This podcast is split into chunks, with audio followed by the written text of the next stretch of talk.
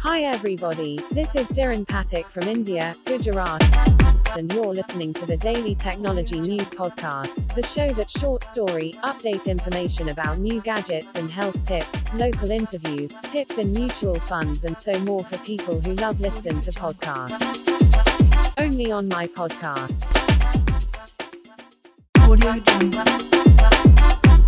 હતાશા અને આત્મવિશ્વાસથી હંમેશા આત્મવિશ્વાસ પસંદ કરો. તમામ અપેક્ષાઓથી વધુ મજબૂત છે. તમે જ્યારે મુશ્કેલ પરિસ્થિતિનો સામનો કરતા હો છો, તો તમને સહાનુભૂતિ મળવા ક્યાંક ને ક્યાંક એવો ભાવ પણ રહેલો છો કે તમે નબળા છો, જેની મદદની જરૂર છે. વિશ્વાસ રાખો, તમે અપેક્ષાથી વધુ મજબૂત હોવ છો.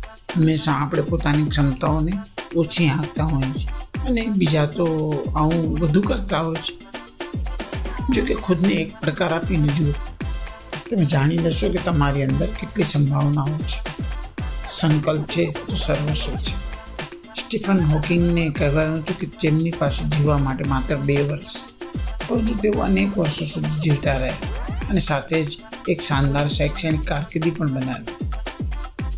વર્ષ ઓગણીસો ત્રેસઠમાં સ્ટીફનના મોટર ન્યુરોન ડિસીસનો ખુલાસો થયો, પરંતુ તેઓ બે હજાર અઢાર સુધી જીવતા રહ્યા. હતા જે સશક્ત સંકલ્પ ક્ષમતા વગર શક્ય નથી. હતાશ અને આત્મવિશ્વાસ વચ્ચે હંમેશા આત્મવિશ્વાસને પસંદ કરો.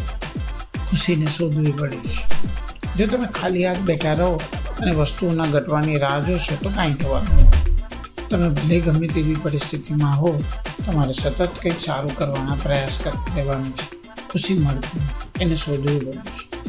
નજર હંમેશા ઉપર તરફ રાખો સ્ટીફન હોકિંગના જીવન પર બનેલી આ ફિલ્મ દ્વારા આપણને સૌથી મોટો કયો બોધપાઠ મળે છે? તમે ગમે ત્યાં હો નજરો હંમેશા તમારા પર ઉપરની તરફ રાખો તમે હંમેશા કંઈ સારું કરીને સફળ થઈ શકો છો. તમે ગીવઅપ ન કરો. જીવનના લક્ષ્ય નક્કી હશે તો ભટકવું નહીં પડે. એક મુસાફર ચાર રસ્તા પર આવીને પૂછ્યું હું કયા રસ્તે જાઉં? તેને સામો પ્રશ્ન પૂછવામાં આવ્યો કે તમારે ક્યાં જવું છે? મુસાફરે જવાબ વાળ્યો એ તો મને ખબર નથી, તો સામેથી માર્મિક પ્રત્યુત્તર ન. તો ગમે તે રસ્તે જાઓ, કોઈ ફરક નથી. દુનિયામાં બે પ્રકારના માણસો જોવા મળે છે. એક જેને સમય, સંગ અને સંજોગો તેની નિયતિ સુધી ઢસડી જાય છે. બસ, જ્યાં ઢાળ મળ્યો, ત્યાં રડી જ ત્યાં કોઈ નિશાન નથી એટલે નિશ્ચિત દિશા પણ નથી. જાણે કે એક એવી હોડી જેને ખબર જ નથી મારે કયા કિનારા પર જવું છે. બસ પ્રવાહ પવન જ્યાં લઈ જાય, તે કિનારે જિંદગી પૂરી કરી નાખીશું એ વિમાન છે. ત્યારે બીજો વર્ગ એવો છે કે જેને યાત્રાના પ્રારંભમાં નક્કી કરી લીધું છે કે મારે ક્યાં પહોંચવાનું અને તે પ્રમાણે પવન અને પ્રવાસન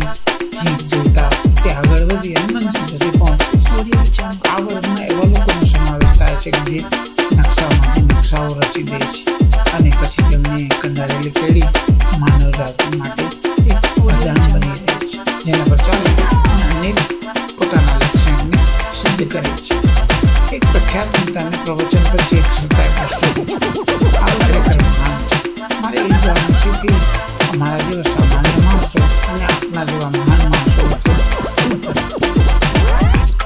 આ સુંદર જવાબ જુઓ તમે પણ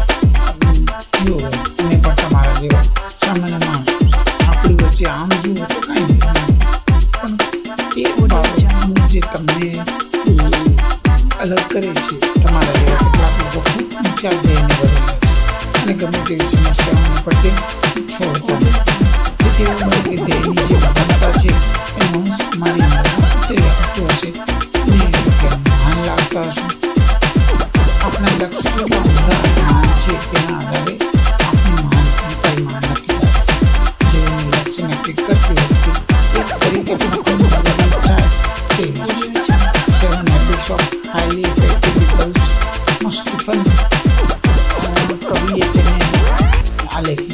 છે કરવી એ એ કરવાનું છે કે તમારા મૃત્યુ પછી ની શ્રદ્ધાંજલિ સભા છે તેમાં દિવ્ય બે તમે હાજર છો. અહીં બેઠેલા તમારા પરિવારજનો મિત્રો સહકર્મચારીઓ તમારા વિશે શું બોલે છે? એવું તમે ઈચ્છો છો? શું અહીં તમારી સત્તા અને સંપત્તિની મોટી વાતો થાય? તમને ગમશે?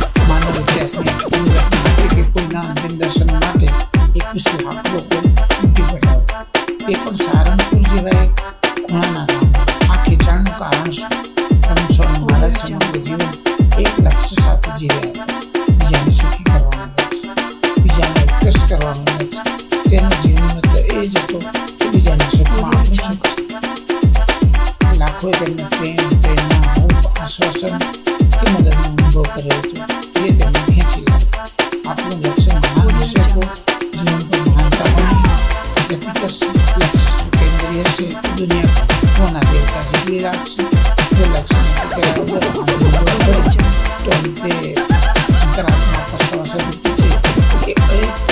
જિંદગી સાથે